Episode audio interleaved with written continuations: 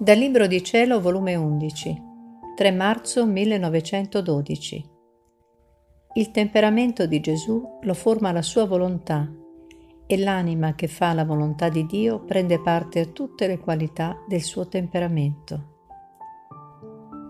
Continuando il mio solito stato, è venuto il mio adorabile Gesù e mi ha detto, Figlia mia, chi fa la mia volontà perde il suo temperamento e prende il mio.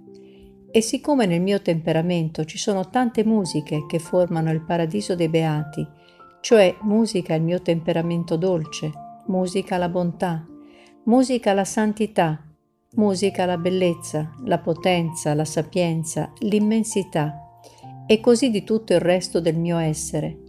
Onde l'anima, prendendo parte a tutte le qualità del mio temperamento, riceve in sé tutte le varietà di queste musiche e come va facendo anche le più piccole azioni mi fa una musica.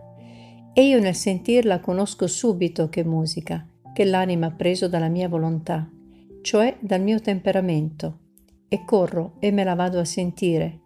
E mi piace tanto che ne resto ricreato e rinfrancato da tutti gli affronti che mi fanno le altre creature. Figlia mia, che sarà quando queste musiche passeranno in cielo? L'anima la metterò a me di fronte. Io farò la mia musica e lei la sua. Si saetteranno a vicenda. Il suono dell'uno sarà l'eco del suono dell'altro. Le armonie si confonderanno insieme. A chiare note si conoscerà da tutti i beati che quest'anima non è altro che frutto del mio volere, portento della mia volontà, e tutto il cielo ne godrà un paradiso di più. Queste sono le anime a cui vado ripetendo, se non avessi creato il cielo, per te sola lo creerei. Distendo il cielo del mio volere in loro e vi faccio le mie vere immagini. E in questi cieli io vado spaziando, divertendomi e scherzando con loro.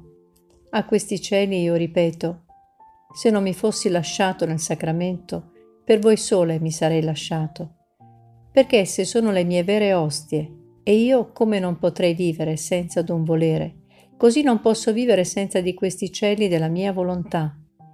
Anzi, non solo sono le mie vere ostie, ma il mio Calvario e la mia stessa vita. Questi cieli del mio volere mi sono più cari, più privilegiati dei tabernacoli e delle stesse ostie consacrate, perché nell'ostia col consumarsi le specie la mia vita finisce, e invece in questi cieli del mio volere la mia vita non finisce mai anzi mi servono di ostie in terra e saranno ostie eterne in cielo.